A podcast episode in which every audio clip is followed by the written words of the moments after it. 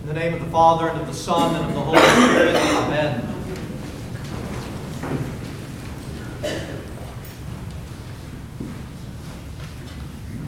Why does Christ, through his church, ask us to take 40 days to fast and pray during the season of Great Lent?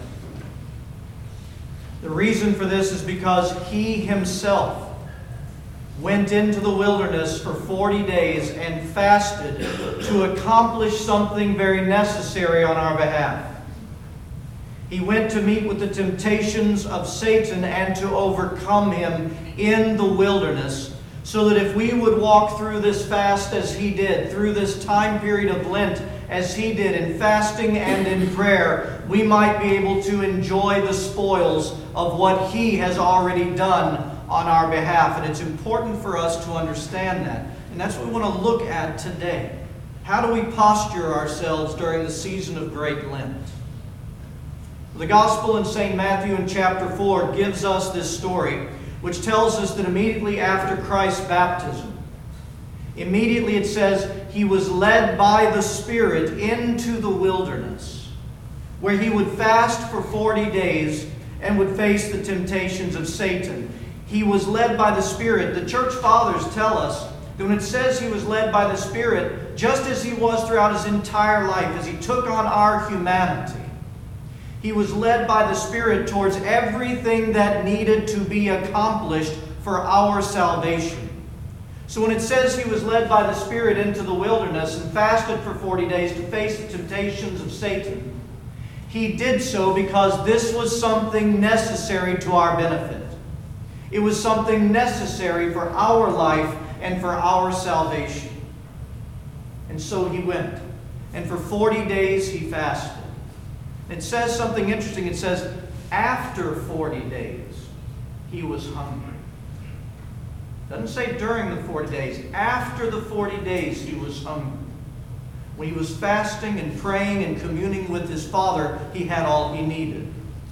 But after 40 days, hunger came about. And this is when Satan comes to strike in the weakness of flesh. And so he tempts Christ. And the first one he does, he goes right to his hunger, right to his physical need and craving.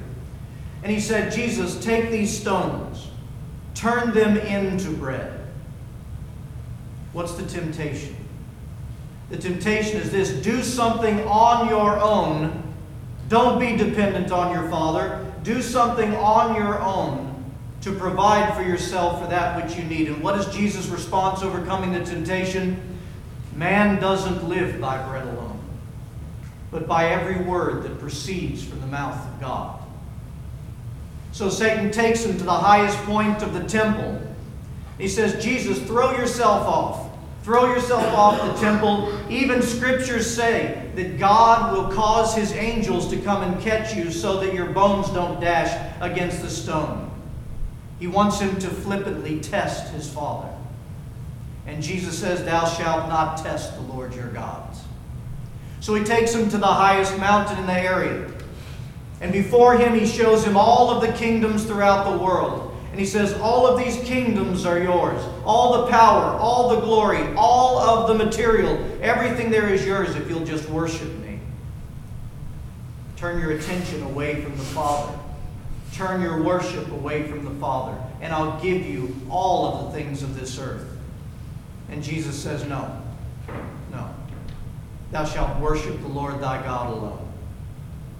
And so Jesus overcomes all of these temptations, and Satan was overthrown. And it tells us in the gospel reading that Satan had to flee from him. And then the angels come and they minister to Christ. A number of the church fathers summarize the activity and the ministry of Christ on our behalf when he was tempted for those 40 days uh, in the uh, wilderness. They sum it up like this, and I want you to hear this. It's a beautiful understanding of what God was doing.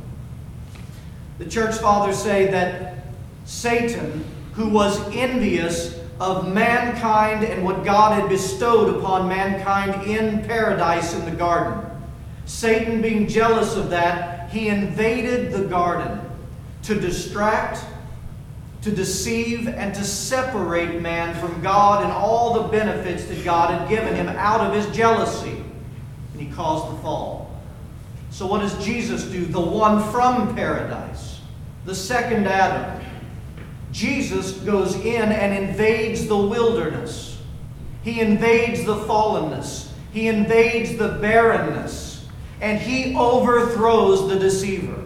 He overthrows the one who would be tempting him. He would render Satan powerless over all those who would come into Christ.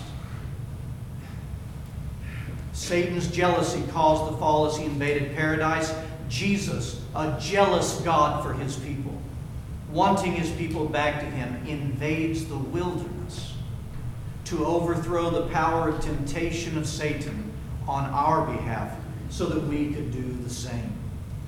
And though we are cooperating through Lent, through 40 days of fasting and prayer, what are we really doing? Through that exercise of doing what Christ did as He commands, we are bringing ourselves into the finished ministry that Christ has already done for us.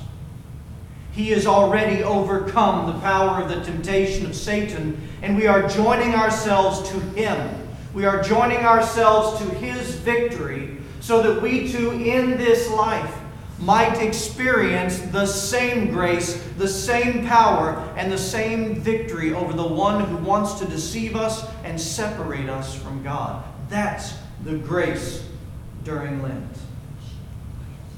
It tells us that Jesus was led into the wilderness to be tempted. He was led into temptation, but that's not our Lent. We are not led into temptation. Don't let yourselves be deceived. Jesus was led by the Spirit into temptation. What did he tell his disciples to pray? Lead us not into temptation, but what? What's, what are we going to experience? Deliver us from the evil one. Satan, I mean, Jesus was led into temptation. We go into Lent for deliverance, for deliverance from our enemy. Today, we all know, and I see by all the green what day today is St. Patrick's Day. It is his saint day. And there's something in, in something attributed. There's something attributed to St. Patrick called the Lorica of St. Patrick. We know it in the hymn as St. Patrick's Prayer or St. Patrick's Breastplate that has everything to do with how we are to posture ourselves to walk through Lent, joining ourselves to Christ that we may experience His deliverance in our life in the now. Now, I'm not going to read you all the verses of the St. Patrick's breastplate, and all of you are saying, Thanks be to God, we be here till 1. But I am going to give you the summary of what this prayer is, and I want you to hear this. It goes, I bind myself unto the strong name of the Trinity. In other words, I bind myself to God Himself, all that He is. Another verse, I bind myself unto the strong faith of Jesus Christ. What's that faith? The faith in the incarnation, the faith in everything that He accomplished, the finished work of Jesus Christ for our salvation. I bind myself to that faith, to that God. I bind myself unto the power of God that overcomes the demonic temptations and his works upon the earth. I bind myself unto the power of God that overthrows Satan and all of his strategies to defile me and separate me from God. And then we have that beautiful part in the midst of the hymn Christ be with me, Christ before me, Christ behind me. Christ around me, Christ within me. What is the prayer? What are we to do? We bind ourselves to God through Christ by the Holy Spirit. We bind ourselves to God who has already obtained the victory for us, who has already obtained the work of our salvation. In fact, it could be said that our greatest struggle in our humanity is not, should not be against Satan. Our greatest struggle in our spiritual humanity, moving towards God, is simply this to remain in Christ, who is our victory, who has the victory over temptations, who has defeated death and hell. I bind myself to the God who has already walked in a way so that I can rest in his victory and be protected by all that he is from all that Satan will throw against me. We are returning to Christ, binding ourselves so that we might be delivered from our flesh and all the temptations that Satan could ever hurl at us. From a very practical standpoint, I want to give you one example. It's the first one that popped into my mind when I was considering this idea of how we walk through Lent in prayer and fasting as a binding ourselves to Christ who has already overthrown the temptations of Satan on our behalf. And house blessings came to my mind. Consider this for a second. What is a house blessing? A priest brings holy water and prayers to a home where there's an individual or a family. And the purpose of a house blessing is to cleanse the house from all demonic activity, anything that, anything that Satan is throwing at a family disrupting their peace. Perhaps that they've allowed into the home. But it's a cleansing of the house that peace may be established, the peace of the kingdom of God. And my friends, a house blessing is not magic. Because water, holy water, is sprinkled on the walls, it's not a poof magic because we did something. I want you to understand what is happening in a house blessing. The priest, bringing the holy water and the prayers, joins himself to the family, and the entire family or the individual and the priest, they bind themselves to Christ. And as they walk through the house, who is it that is granting the peace and the victory and the casting out of all things that are preventing peace? We have bound ourselves to God, and it is Christ Jesus active in the household, commanding the demons to flee and bringing about his peace.